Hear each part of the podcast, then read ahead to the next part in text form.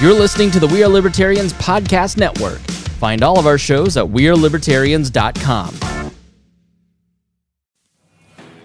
Hey, everybody, check out the Break the Bell podcast, where we believe your voice is your most powerful weapon. For a weekly dose of our take on what's going on in the world, mixed with a side of history. Find us wherever podcasts are found or on social media handle at Break the Bell Pod. And most importantly, never stop talking.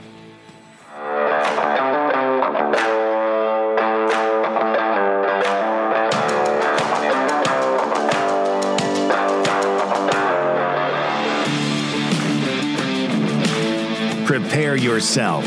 You're on the run with Remzo W. Martinez.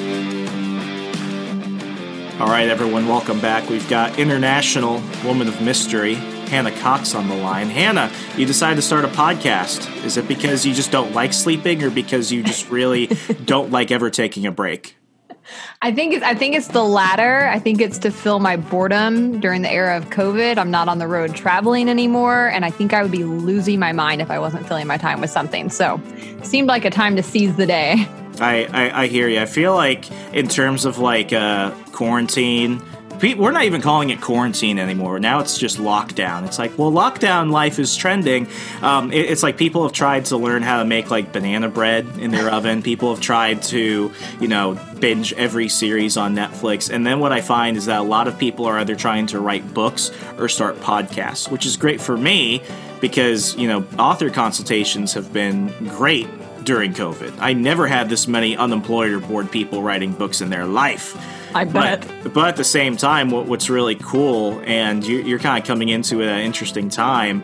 Uh, I, I'm a big movie theater buff and this year has been terrible for movies. There's barely been anything on TV either. So, what has occupied a lot of my time and a lot of the time for a lot of other folks has been independent content producers because, in the void of Hollywood, where everyone, including Trevor Noah, is just filming from their freaking basement, now it's like anyone else can jump in and provide Anybody informative and entertainment. Anybody. So, so what made you want to finally take the plunge? Yeah, yeah, it is funny because now you know the quality in which you can record is about as good as the people in Hollywood. So, well, have you watched really... any? Have you watched any of the late night stuff now? No, it sucks. I was really never into it to begin with, but yeah, well, I, I, mean, I they, they were never they were never that funny, but like the, they, they it's like they stopped trying. Like you know, right. Trevor Noah from the Daily Show, he used to shave, he used to show up in a suit, and now he looks like he's he's like um, Tom Hanks from Castaway. and it's like we know you're doing this from home, but you could at least look like you're still getting paid to do it. Yeah, well, you know, as somebody who used to work in the entertainment industry, I have to tell you, there's a lot of show ponies that don't have that much talent. And when you take away their teams and it's all on them to produce something, I'm not surprised it's falling apart. Like at the end of the day, a lot of the most talented people are behind the scenes. So that's very funny. But um, I had been wanting to start this podcast actually since 2016. I've had it in my mind for a very long time, and I have just not had the capacity. Um, I'm somebody who is seen as being in media, but that's actually not my job. My job is running a nonprofit. So I, I typically am on the road, I'm lobbying, I'm speaking, I'm giving testimony, I'm organizing, building coalitions. I'm all over the place. Um, and, and media is always something I've kind of done on the side, you know, maybe an interview here, an article there, but it's just not something I've had the capacity to really lean into. And so um, in 2016, that was my first year in politics. I was starting to travel around and speak a good bit. And one thing I was finding was that I had a lot in common with people on both sides of the aisle, um, but especially people on the left. Like we would actually end up agreeing on many of the problems in society and, and many of the things that I see as being corrupt. And we would start talking about it, and then they'd say, okay, but that's why we need the government to do X or Y. And it would always sort of take me aback because I would think we just spent 10, 15 minutes talking about how government screwed this up, but you think that we need to put more government in place to address it. And it kind of made me recognize that while we agreed on some of the problems, a lot of people weren't really informed on the root cause of those problems, right? And if you if you misunderstand the root cause of a problem, you don't understand how it came to be in the first place, you're certainly not in a position where you are going to prescribe the right solutions to fix it. And I think that if we could move society where more people had that understanding understanding, we probably would be able to come together a lot more frequently and actually work together to achieve policy reforms. And so the show is called Based because each episode is is really examining the base of issues, really digging through the weeds, um, and, and you know overturning pre- preconceived notions, really looking under all the rocks we find and just seeing, you know, how did this come to be? What were the government policies put into place or societal factors that were in place that led to this issue? And then what can we do to really start trying to figure out how to fix it? And so I am so excited to have launched it. It kind of has a double meaning. It's it's based in the term of, you know, we're looking at the base of problems. It's based in the terms of I'm kind of based, as in the slang slang terminology. Gotta talk like um, the kids now yeah, I got to talk like the kids. and and it's also based because my hope is that when people listen to it or watch it that they're establishing a better base for their beliefs and for their principles. I think it's so important for people to really have a strong ideology and so many Americans don't. They've just been brought up to follow one party or the other and so you can see I mean you see it with Republicans even the past 4 years they were really led astray by Trump. A lot of them turned their back on these values that they supposedly held for decades. But as soon as somebody came in that thought differently and was in charge of the party, the party moved. And so for a lot of people, I think that's because they didn't have a strong understanding of why they believe what they believe, what the principles were underlying the policies that they stood for. And so it was very easy to be uh, manipulated or co opted in that way. And so my hope is that in listening to this, people can really establish a better set of um, principles and a better foundation for their beliefs outside of political parties. I, I, I, totally get where you're going with this, but I'll, t- I'll take it a step further, though. I think I think people really don't know how to explain a lot of the things they believe, and you know, just kind of keeping the lens on politics. I went on a I went on my Parler account the other day, and you know, being the the token corporate pinko commie I am, according to some people, I went ahead and said that George Bush was a worse president than Barack Obama. And I genuinely mm-hmm. believe that. I mean, I think they were both pretty terrible. I think a lot of presidents were pretty terrible. But yeah. when I look at Bush and Obama, I really don't see them as doing much else. I mean, Obama did some pretty stupid things, but Bush really gave him the platform and the ability to get away with it all. So I look at the cause instead of the effect for that. And it it, it's it feels so like it feels like I'm pouring peroxide on an open wound when I see people today defending George Bush because Trump can go on TV and blame the Bushes for 9/11 and people will say yeah screw them and then you know you, you go ahead and say that and suddenly it's like de facto Republican mode um, I have to go ahead and defend George Bush because at least he mm. liked America. And it's like he, he, he, just because he liked America, what the hell? What the hell? Right. I think I think most presidents liked America. yeah, I don't think that means they were good presidents. And I'm with you. I, I, really couldn't pick if I had to say who's been the worst president of my lifetime. Like, good lord, I've gotten some real doozies. You know, I was born under Reagan, which I don't really remember. Some people seem to think that was a pretty good era, but then from then on, it's it's kind of been a hot mess. Um, one thing after the next after the next, and I think, you know, that goes back even further than your lifetime or mine. There's been a lot of problems with US presidents. There's a lot of problems with the office itself and how um, much power we've given it, how much we've allowed it to expand in recent decades. But as a whole, I really don't like. This is why I hate the the two party system. I hate the team mentality because it really prevents people from being objective ever on anybody that was on their team. Right? We should be able to look back objectively at Bush and and criticize him when he went wrong, which he did often, and also still be able to give him credit when he did things that were good. Same with Obama. Same with Trump and this bias really doesn't help anybody. This inability to really give credence when it's due or be critical when it's needed. All it does is really compound power and prevent the government from having needed checks and balances and accountability. Yeah and right now it's it's just really funny because I, I, hate it when folks are like, "This is the most polarizing time of my life," and uh, all this other stuff. Like, well, when will we go back to normal? And I, I, think it's funny that Hamilton is still one of the most popular, po- most popular streamed movies online right now, and it, it's on Disney Plus, and people watched it, and people are like, "Oh, we need to go back to simpler times." I'm like, "Simpler times? Yeah, a vice president that shot a dude." yeah. and he got away with it. Got and then didn't he try to commit treason? He like fled the country. I mean, it goes on from there. He, he went to Me- he went to Mexico. I, am waiting for the Hamilton sequel, Burr. But yes. Burr, Burr went to Mexico, attempted to overthrow the Mexican government and invade America and become the first emperor of the Americas. And the Mexicans saw him and they're like, this crazy white guy is insane. And they put him in jail. He somehow escaped jail, went to England, and then came back and was still able to practice law in New Jersey. Oh and the moral of the story is never hire a lawyer from New Jersey. Well, it's like they say in Hamilton, everything is legal in New Jersey. um, the, the the one thing that I I, I, think I've realized now more than ever before is, uh, and I mean, you, you definitely have had way more uh, media appearances than than I ever have. But just being a spectator, um, what I don't like about watching cable news right now isn't necessarily you know the omission of facts or the partisan slant that certain networks have i hate the fact that we're taking really really hot topics that need to be actually laid out and explained and we're telling people to yell at each other and f- put in their entire argument within two minutes and mm-hmm. i think with the podcasting space you know, one of the reasons why this has been on the rise for a while, and, and I started doing this back in, in 2015, 2016, when nobody knew what one was. Um, you know, people like having long form conversations, and people like being able to actually hear a full length talk where people are actually trying to flesh out an argument or something instead of just calling each other traitors within two minutes before the, you know, the erectile dysfunction commercial comes on.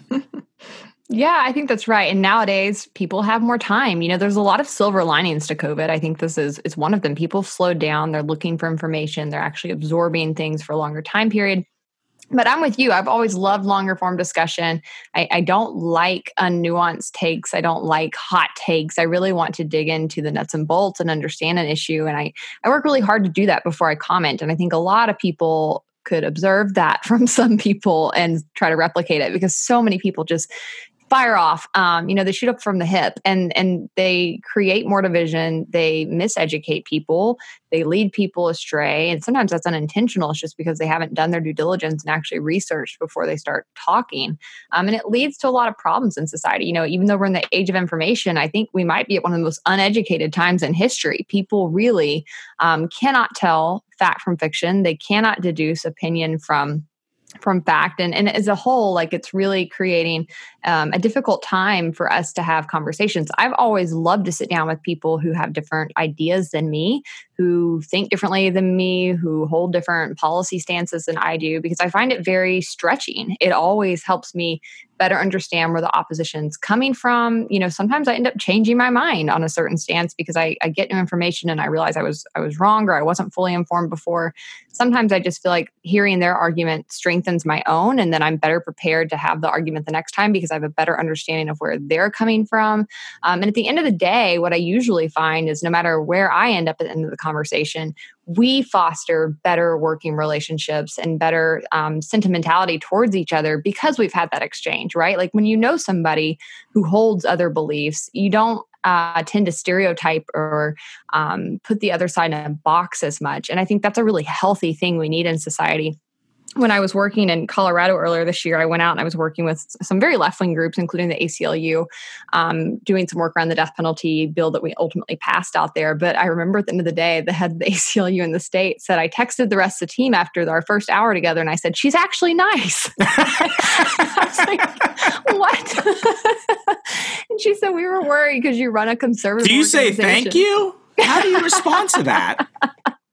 I was like, I guess you caught me on a good day, but no, it was it was very funny and lighthearted. But um, but I think to an extent it's true. So few people really know people on the other side of the aisle and, and, much less they aren't sitting down and having conversations. And what you'll find is that you know both sides i think as a whole want what's best for americans. They want good things for people. They want people to have their needs and to be taken care of. We just have very different ideas about how you do that. And i think that comes back to what the goal of my podcast is which is why do we have different ideas? I think we misunderstand or differently understand the problems that we face. And if we could really dig into it, then I think uh, starting from a more honest standpoint, we could then have a better conversation about how to fix it and could probably find better compromises as well.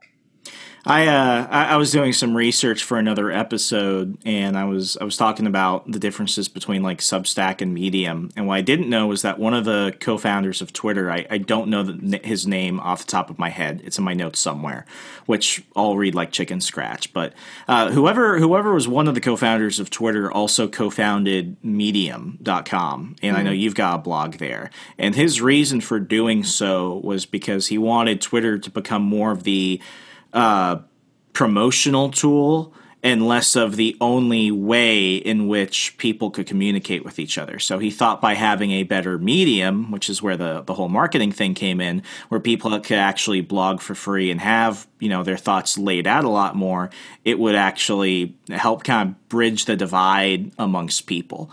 And, uh, you, you know, I think for for all the talks of people talking past each other and people just not liking each other, what I've what I've done the last three weeks has been something which I don't know was a really smart move because of what I have to do for a living, or if it was a really dumb move because of what I have to do for a living. But I have not watched or read any story involving what's going on with the election. If you told me that Joe Biden and California have seceded and Trump has invaded Canada, I would probably believe you. And it, it came to the point where it was just too much of a distraction from everything else. And while you know politics and social media and everything else they do have to run around, um, it just wasn't really pertinent to me. And I find that when I go and I speak with my friends or somebody or family, that's the one thing they all want to talk about. And in, in a way, I almost feel like there's so much other weird shit going on that's actually probably more important than the one thing we're constantly being told to talk about. And I think that's the biggest issue. We're all being told what to talk about. So by the time we all want to talk about something, the media and the the world of people online end up telling us to talk about something else. Mm-hmm. Well, yeah, I think that's a great point. And I mean, I think the, the problem is twofold, right? Like, one problem is that politics has gotten too big. It infiltrates every part of our lives, and it's the government's gotten entirely too big and it's too involved. And so, because of that, I feel like politics is just saturating everything. You're right. People talk about it all the time. I um I remember when I first started getting involved in politics, I was still in the music industry and I started posting on Facebook and I got all these messages from family members and um, from older mentors and they were like, you probably want to be really careful about doing that. You know, you could really turn off, you know, other people in your industry. It could hurt you and your job. And it kind of surprised me. I was young. Are you telling me that the music industry is not conservative? I guess not. I was in country music. Um, but I, I, really felt strongly, and I, you know, I, I, moved ahead anyways. But I was one of the few people that was really talking about politics online at that time. It was still kind of taboo. And now I go and I look through my Instagram stories or, or something, you know, platform that's not even really supposed to be political, and it's nothing but politics and people just posting screen grabs and posting memes. And, and I think it's really unhealthy because when I was posting, I was posting research. I was posting well formulated thoughts, you know, really what turned into being articles for me down the road. And now what I see people doing is just grabbing a meme that reconfirms their preconceived beliefs and throwing it up. And oftentimes those are not accurate and they have misinformation on them. And and i think as a whole people are just getting really burnt out. I know i'm getting burnt out. I i, I don't want to talk politics in my day-to-day life anymore. I'm just over it because you just do it 24-7 online and it's everywhere and it's exhausting and it doesn't feel like we, we you know we get anywhere. And so for for those reasons i think um it, will be interesting to see where we move as far as our discourse goes. I personally like Twitter. I have great exchanges on Twitter. I think it's a funny place. I like Parler. By the way, people on Parler have been very nice to me so You're far. I thought I was going to be too libertarian.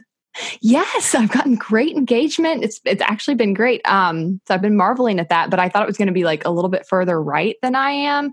But I've had a great time on Parler too. Um, you guys are doing a great job. But I appreciate it all of that to say, you know, I think that it can't be the only time you have conversation, right? Twitter and Parler and Facebook are fun and, and it can be informative and it can be a great way to meet other people and have discussions and learn things. But at the end of the day, really where you need to be having these conversations or is in your everyday life with people that you like and respect and can have um, non-heated discussions, you know, have conversations with your lawmakers, with your representatives. I think that's that's the place for it. And I think we need to remember that it is um, a needed part of our society It's something that we should be focusing on, but it shouldn't be everything in our lives. There's more to life than that. There's more to your relationships than that. Certainly that's something to end relationships over. Um, and at the end of the day, if you feel like it's that big of a part of your life, I think you should be working to limit the government.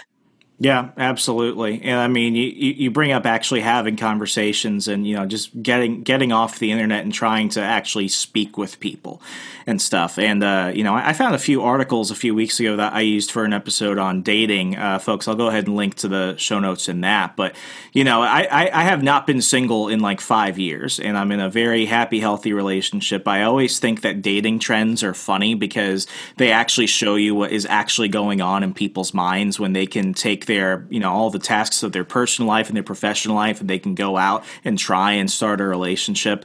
And what was really interesting was in, in several articles from you know one was from a left leaning source one from a, one was from a right leaning source. They got all this information from match.com in a giant like uh, year long study they had that started right around the time that uh, the covid lockdown started happening globally.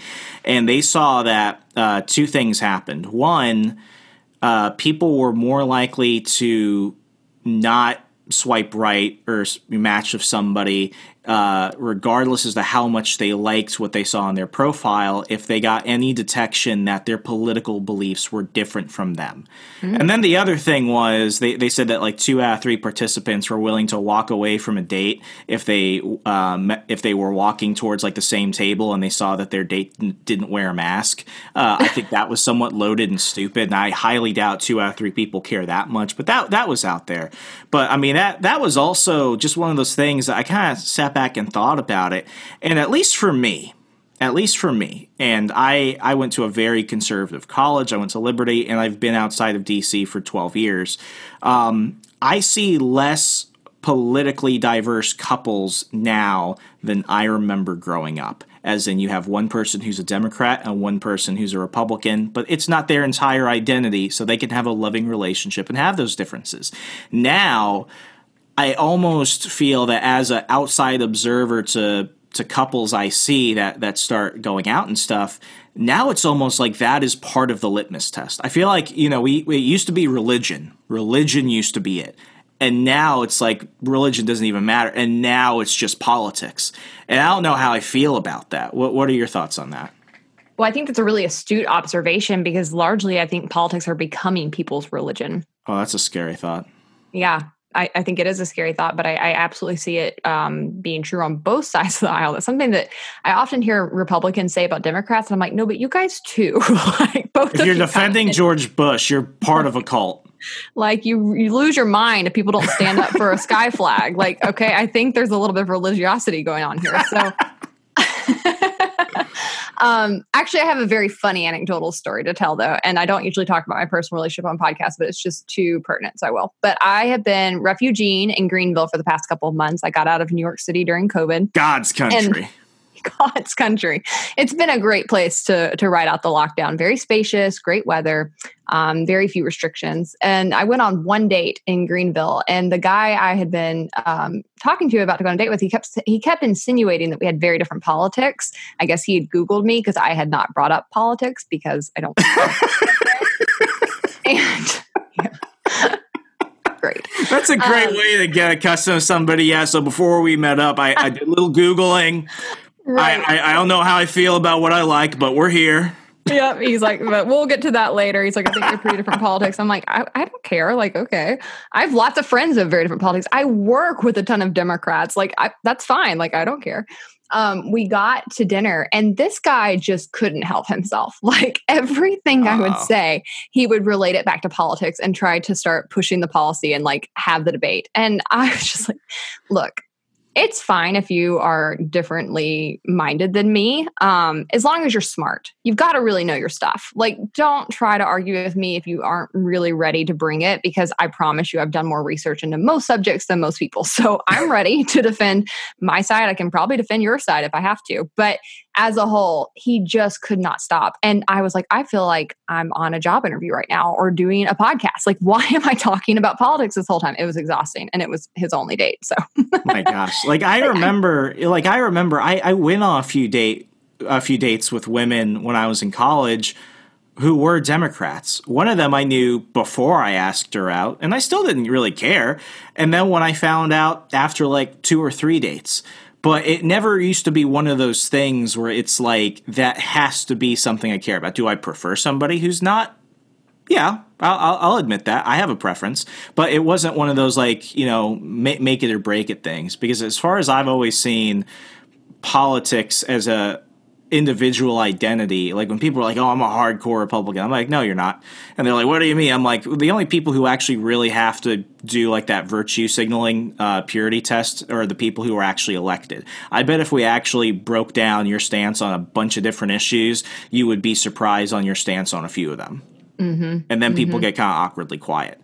And you know when it when it comes to relationships for that, it just kind of surprises me because how how hard how big does your ego have to be to eliminate half the dating pool entirely just because of that? It's not like these people are voting on the policy. Yeah they might go vote in an election but what does that really matter depending on where you're at or what time and place in history you're at? It's not like these people are you know actually having to have that much skin in the game other than just being a taxpayer or something. It's like that when you when you really look at the distance between you in the realm of politics that you want to come in, depending on how active you choose to be, you've got miles between you and the rest of the world. You've got more important stuff to deal with. I think that's exactly right. I remember in college, I dated a guy for like two years and I had no idea he was a Democrat until the 2008 debates. We actually were hosting a McCain Obama debate on campus at Belmont University. And because they were coming, we talked about politics and I found out he was a Democrat. I was like, what? I had no idea. but yeah, I don't think it should matter that much. For me, it really comes down to do you kind of worship the state or do you not? Like, I think I couldn't yes. date somebody who was like really into government. That would just, yeah, that wouldn't work. But as a whole, you know, I'm somebody who who leans conservative, who you know has a lot of libertarian ideology. Um, I love I love meeting guys who are anti-government. I think that's super hot. But as a whole, like that's that's kind of my litmus test. You know, if you're somebody who's really into government, thinks that they're going to solve all our problems, then we probably have bigger disagreements than just our politics. Um, but as a whole, I, I really do regret that our society is getting so augmented in these ways. And i think it's it's unhealthy and i think it's going to continue to breed you know less discourse. And and to that end we're going to have much less educated citizens. We're not going to have compromise. We're going to have gridlock which i guess if you can't have liberty that's the second best outcome is gridlock I am but as totally a totally fine of gridlock. You know how many bills they passed during the last two years of obama? Nothing. Nothing. Nothing. It was beautiful this is well done. Yeah, I'm I'm always in favor of gridlock. But as a whole, you know, I think there are some really cool things we could be doing, some innovations that we could um, be trying if we just got government out of the way in our society. And you know, it's not just that government does things I don't like that I want to get rid of. It's also that they get in the way of the free market doing things and of us innovating and actually trying to solve problems. Because you know, as a capitalist, as a free market adherent, as a libertarian conservative, I again I agree with the left on many of the problems I see in society. And my you know, I don't just shrug my shoulders at those things. I just don't think government is the solution or the answer. I do think there are um, actual solutions outside of government that we could get to working on if we got government out of the way. And so, to that extent, you know, gridlock is great if the alternative is more government, but also it would be nice if we could get to a place where we start really working to remove it and work together in our communities to solve real and pressing problems. Yeah, j- just kind of rewinding back to the to the concept of people actually wanting more long form conversations and stuff. I, have got kind of a conspiracy I want to throw past you and get your get get your get your thoughts on. Bring it. I really, really, really wanted to see a four hour long Trump versus Biden Joe Rogan debate. yes, I think I saw you tweet that. Maybe I wanted. I signed the petition. I signed multiple petitions. I'm pro- petition? I'm probably sure that I changed my name on one just so I could sign another. I wanted it that bad. Um, but yeah. I, I wanted that so badly. And my thoughts are this: one, if you had done that, you would have gotten the largest number of politically apathetic people to watch a political debate ever in history. Because and the studies show mm-hmm. this time over time the only people who actually watch the debates are people that probably have their minds already set on it.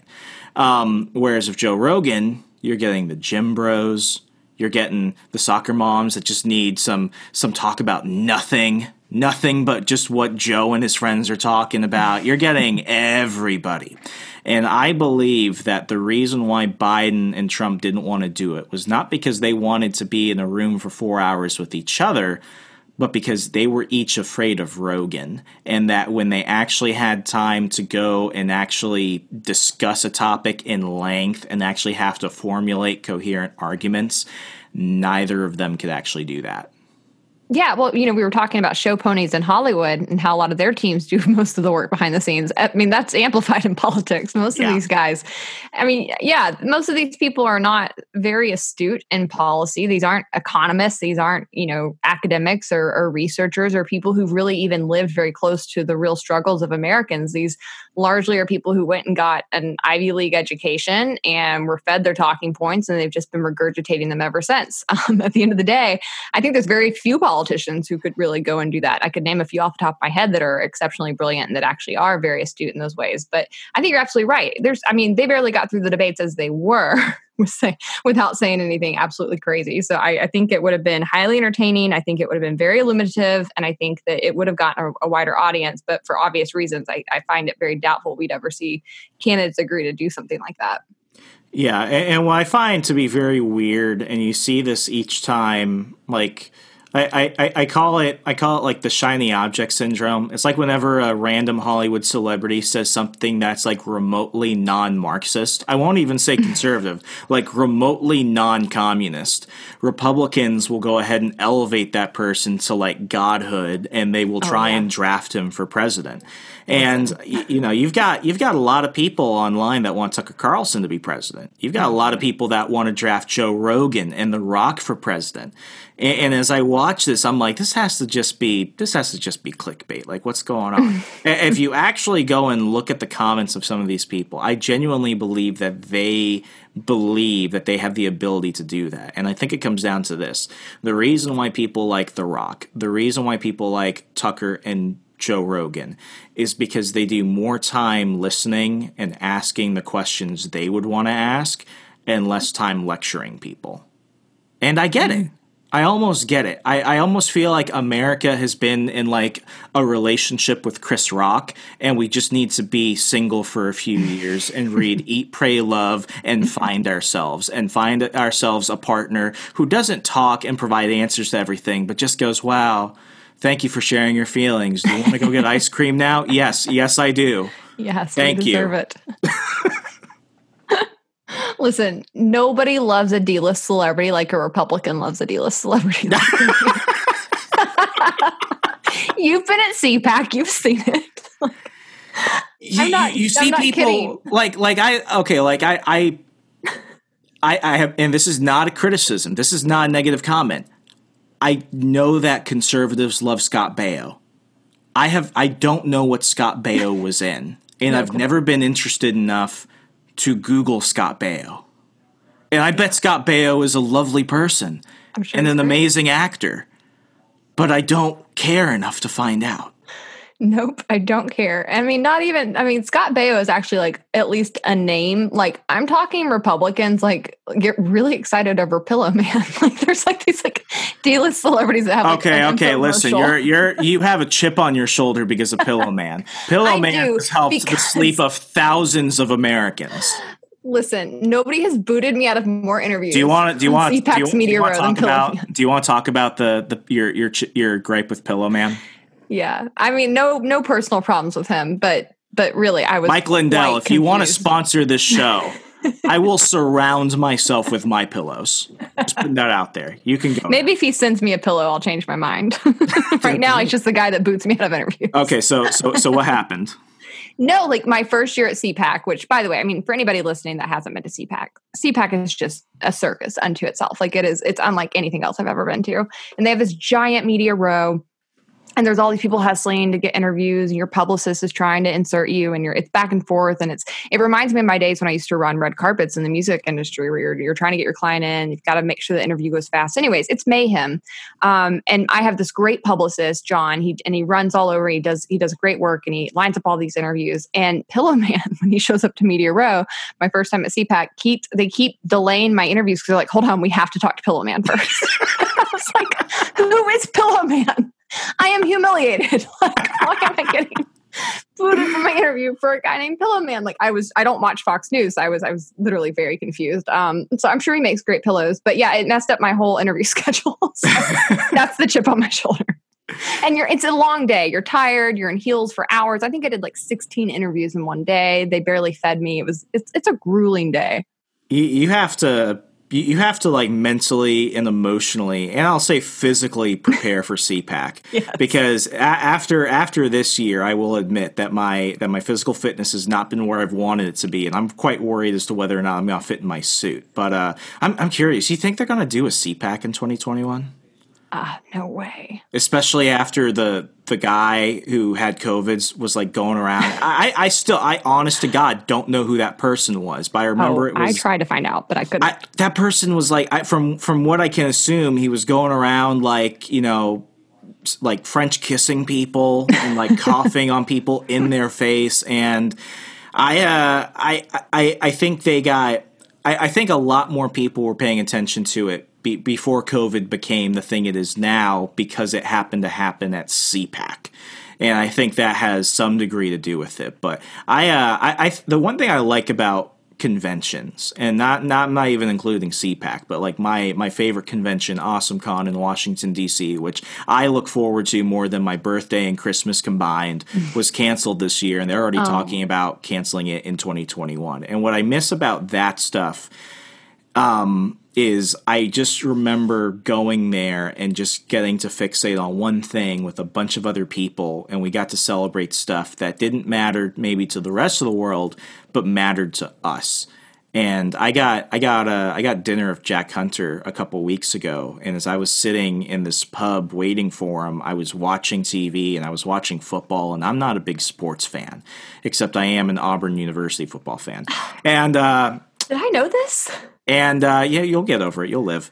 And I, I can't tell you who was playing, but I just remember just being, you know, just kind of mem- mesmerized by it because like the empty stadiums and stuff. and Oh, I just thought like, you know, now I understand why people miss sports so much. Because you know, for one day a week or for one season a year, you are all Ravens fans or you are all Steelers fans. And what has happened now is that so much of our culture and I'm not even talking, you know, like this is an attack on our Western American values type of shit. like I'm talking about the things that used to just entertain us and bring us together, and that we can find a, you know, basically another identity in. So much of it has been taken away.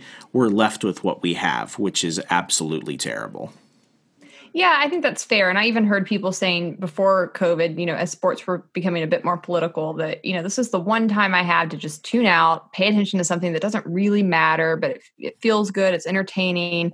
I can just enjoy it. And I think we are losing those sort of things in our society that are just divorced from politics, divorced from the internet, uh, where you can really kind of just sit back and, and have a nice reprieve. Um, and and I, feel the same way watching sports. It's been very odd to see the empty the empty stadiums. Um, although I do think Alabama has had more fans than Auburn, but you know I don't I, don't, I haven't been You counting. keep that shit to yourself, thank you. it, it, it's like what, what's really strange is like I uh, I I don't know how things are where you're at. Are movie theaters open? So the thing with South Carolina is everything's open and really has been since May. They barely shut down. I don't think they ever officially shut down. I think they suggested shutting down. Um, they were treading lightly, but uh, it's been open. But there, there's nobody anywhere, and so things like movie theaters, you can see maybe one or two movies a day, and they're really weird movies. Like I don't know if these are old movies they're bringing back, or if they're just like really D-list films that nobody was ever going to see. But it's a very strange lineup. And you know what's funny? You said you love movies. I hate going to the movies usually. Um, and even right now, I'm like, I would love to go to a movie right now, just like go to the house and do something.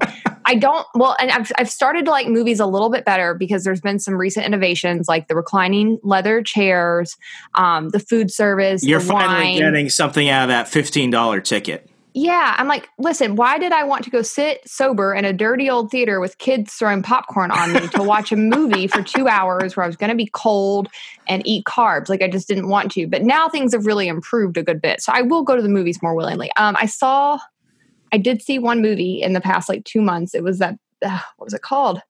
That big movie all the guys were excited about. Uh, Tenet. yes, Tenet. Tenet. I've seen Tenet five times in theaters. Oh my God. Because it is the only new movie only that's out. been out. And Yeah. what, what's what's crazy is like I I what, what I, what I think is pretty cool right now is like where I'm at at Cinemark. Uh, all the tickets are discounted. If you go and watch an old movie because they have been playing old movies, like I saw Scream uh, before, uh, right before Nice. Halloween, and it was only five dollars. But all the concessions are super inexpensive compared to how they typically were. I'm still paying like Yeah. three dollars for a pack of M and M's and a soda, but you know it's not like you're paying twenty five dollars in a in a high interest loan for that.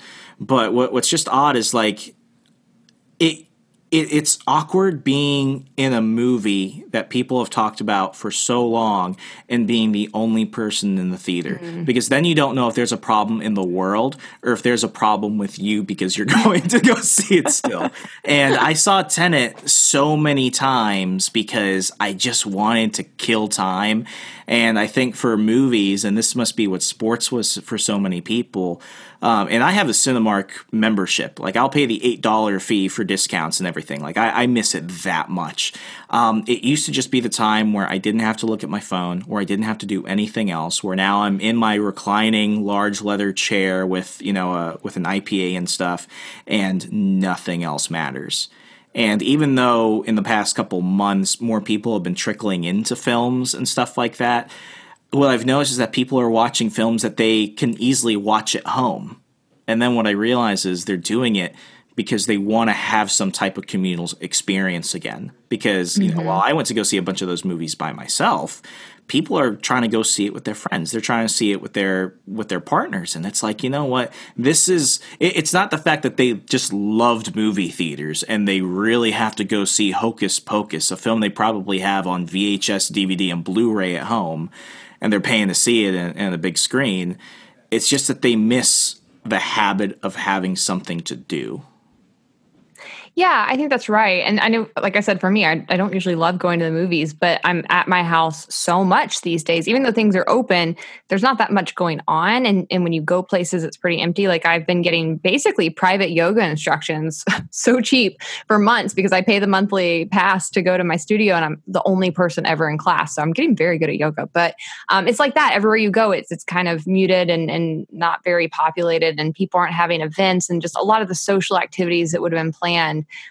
are gone. And so I think, you know, the movies are one way to get out of the house, be around people to try to feel normal again because the the real the reality is is this is mentally hard on us. I think people are really having a hard time and I keep hearing people say that, you know, my dad's a pastor and he mentioned that this month it's been especially hard with people and and I think we're just getting to a point where people are sort of starting to crack. You know, we can't live like this. We were never meant to live this way and it is mentally difficult and we are going through a very traumatic event as a as a society and there's real ramifications to that and so i think there's a lot of people who are just they want to feel normal even if it's just for an hour or two What what do you think normal is going to look like in let's say a few years from now?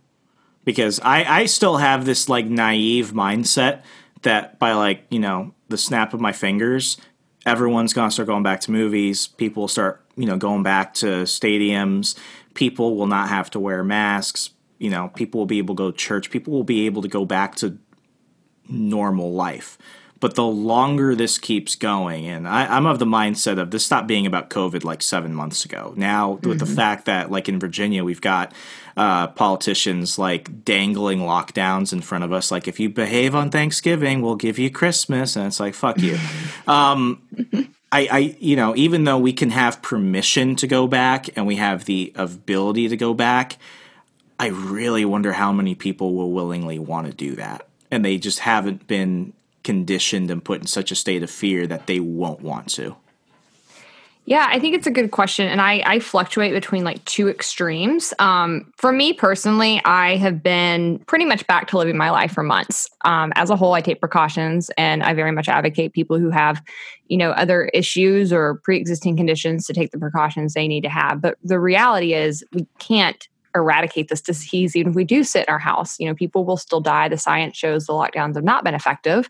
Um, as a whole, we're going to have so many worse ramifications um, than just this disease if we continue this. You know, the suicides are skyrocketing up, the mental health issues are extreme, the educational gaps are going to keep getting wider, inequality is going to keep getting worse, um, and there's there's just so many uh, worse effects, I think, than this disease that are coming about because of our response to it. Um, so for me, I've been mostly trying to go about my day to day life. I've been traveling some. I've been going to events. I'm seeing my family. Um, but the the reality is, when I do travel, is I, it's not normal, right? In my mind, I keep trying to make it normal but I'll get on a plane it's still very empty. I'll go to, you know, New York City or DC and there's still very few people in restaurants or going out and about. And I think my mentality and response to it is certainly not where the bulk of society is. And I had this thought on a plane the last time I was flying of, you know, am I going to be wearing a mask on planes for years to come? Like when does this end? Because I think what we're doing won't be uh, eradicated just with a vaccine. First and foremost, a lot of people aren't going to take that vaccine. Okay, I, I, I, will. I will say this, and I am not an anti-vaxer. No, same. But there is no way I'm going to be one of the first people to take that. Hundred percent. No, I want to watch a bunch of other people take it, and maybe like wait a month, and then after I see how they are, then I'll maybe do it. Yeah, I just I don't think it's wise to put things in your body until we've seen, you know, how they do for a number of years and as, at the end of the day, I am not concerned with getting COVID. I don't want to get COVID, but I, I Okay, be, be, be be straight with me. If some if if some magical being could come down right now and say, "You I will give you COVID right now," or you can wait and live in fear so whether or not you'll get it, what would you what would you do? because I, I, I probably just like want to get it over with. I've, I've been and, I've been literally telling people, and they think I'm joking. I would rather just get it right now and get it yeah. over with because no, I'm probably so gonna survive it. Yeah, I've heard so many people say it. One, I don't have a fear of death at all. Like I'm a Christian. I believe there's an afterlife. I'm, I'm, just, I've never been afraid of dying. I worry about people I love dying, but as a whole, I'm not afraid of death. So if I get it and I die, then that's my time and I go. I have a, I, I've, I've lived a weird life. I feel like if something's going to kill me, it's not going to be this. Oh no, here's why I won't die from it because I don't like life that much. And people who don't like life that much never die young. Like it's they live like longer. purgatory. Yeah, no, joke. I'm gonna live to be like 95. yeah, no, it's gonna suck. Like I feel like I'm condemned to live to 95 for sure. like it's gonna happen. So, but as a whole, yeah, I think I I'm just not afraid of it. But a lot of people are, and a lot of people are, are really um, I think this is going to change how they interact. Even even though I'm not afraid of it, my younger brother and I have talked a lot about how much it has changed our mentality just around like germs in general. I've never been a germaphobe and I'm still not, but there are a lot of things that I'm like I'll probably never touch a menu again. Like I never thought about how gross menus were. Ew! Like why was Me- I touching menus, that and then eating? me- menus are disgusting, and what I really disgusting. hate are the menus that have like the plastic thing oh, over God. it because it's always yes. caked with like sauce and food and like French yes. fries getting the getting the spine of it, and it's it's disgusting. So I mean, I think with it's that nasty. it's good. This is the first year in my life I have not caught strep throat. Really, I, I've caught strep throat every year since I was like nine and this is the first year I ever remember not getting it. So I look at that situation. It's like you know I didn't catch strep, but at the same time, you know I'm I'm a pessimist, so I'm like shit. Does that mean when I do eventually get sick, it'll be something minor? But because I haven't gotten all this other stuff, it'll be like I'm getting hit with a cannon or something. right. And, and, I mean, well, I think, or maybe think, maybe you'll be listed as COVID because I keep may, seeing where maybe. people had other issues and it was listed as COVID. I had, I had I had a friend, and uh, we're we're running up on time, so this will be my last thing to throw out there. I had a friend, a really good friend of mine, and I won't say his name because I'm gonna make fun of him here. He knows who he is, and yeah, I uh, I, I don't care if he knows this. I laugh, and I still laugh, and I'll tell him I'm gonna continue laughing at it. He called me last Monday, and it was in the middle of the workday, which he rarely does. And he was like, "Hey, man, I, am not. I something happened. I really need to talk to you. So what am I thinking?"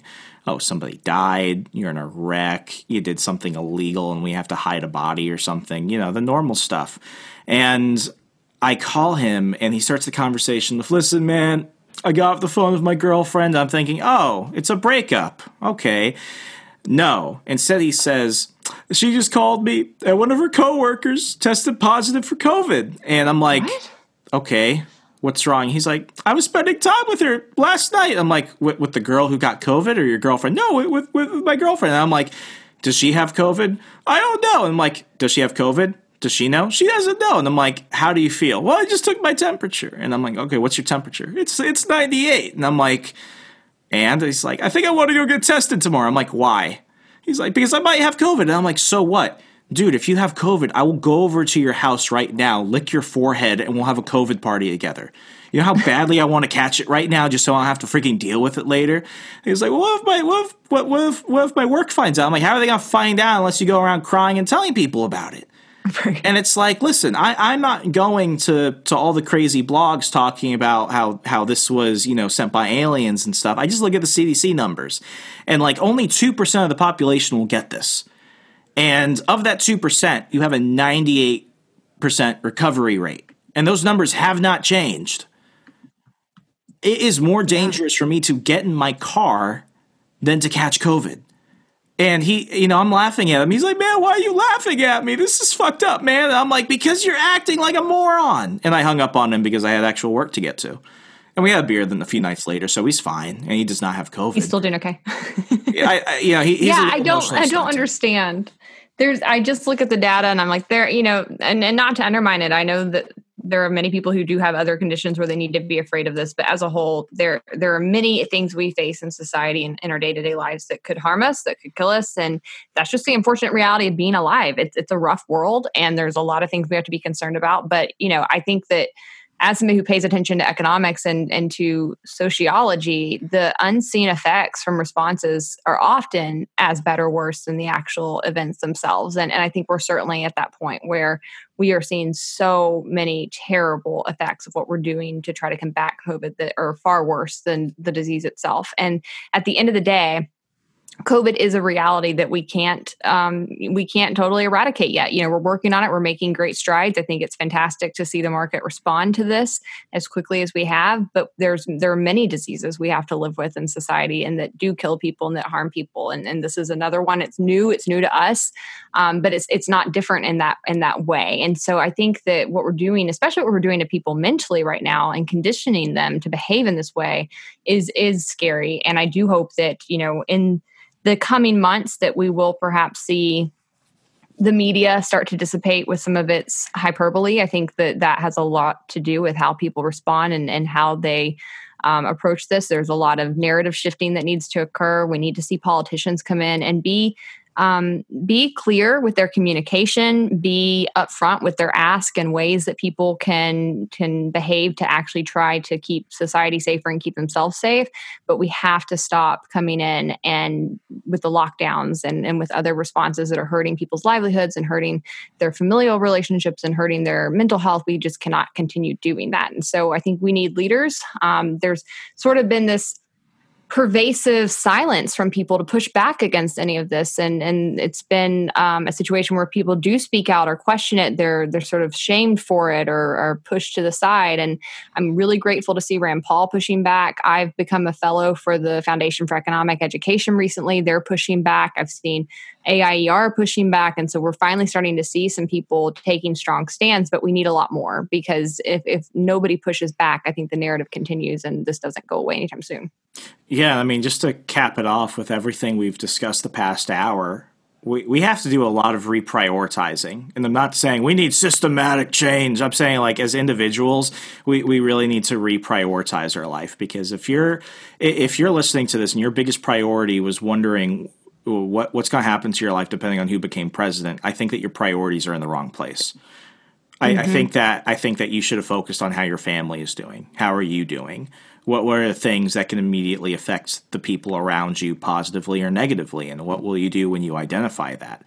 Because I think when we stop looking at other people through a screen and figuring out what we're going to be enraged at today, and we actually take into account the real world around us, a lot more complicated things are going to become less scary. A lot more scary things are going to become less of a constant nightmare and people will chill out. And what I'm hoping is is things start to get to whatever point we consider normal, people will look back at this and say, we overreacted to a lot of shit. Mhm. Yeah, and you know, as somebody who was in New York City, which really was the ground zero for this, um, I somewhat. How do you feel about Cuomo getting an Emmy? Uh, I think he deserved it. I do. He did a great job playing a politician who actually gives a shit about people on TV. he did. It was a good performance. I mean, look at this guy. He's getting people murdered left and right. But I mean, outstanding performance. I thought it was the best acting job I've ever seen by a politician. So, Oh congratulations, Cuomo. Um, Hannah, But listen, you know, being there, I think I think it did condition people to be afraid because New York's response and their government really botched their response so severely. You did see so many people dying at the heart of it that I think people still have that mentality, even though we've now seen that it's not nearly as deadly as we first thought. Um, and so again, it's going to come down to politicians and thought leaders and the media really starting to push back and and show the full picture.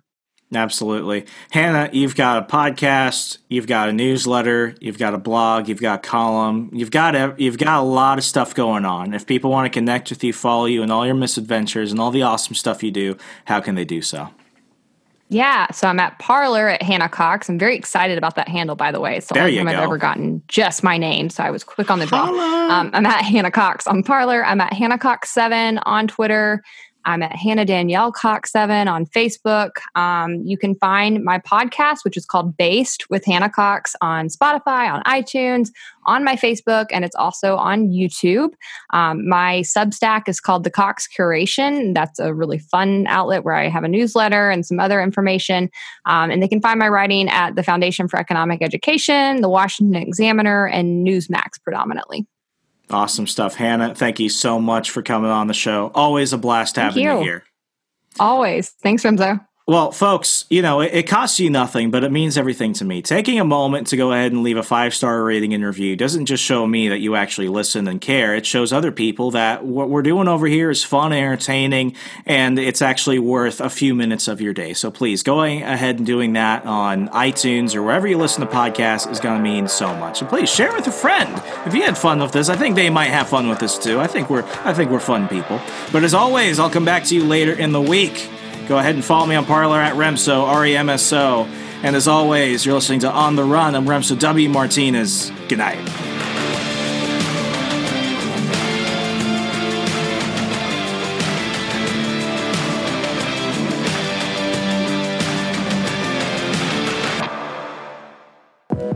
Check out our other shows and more from the We Are Libertarians Network at wearelibertarians.com.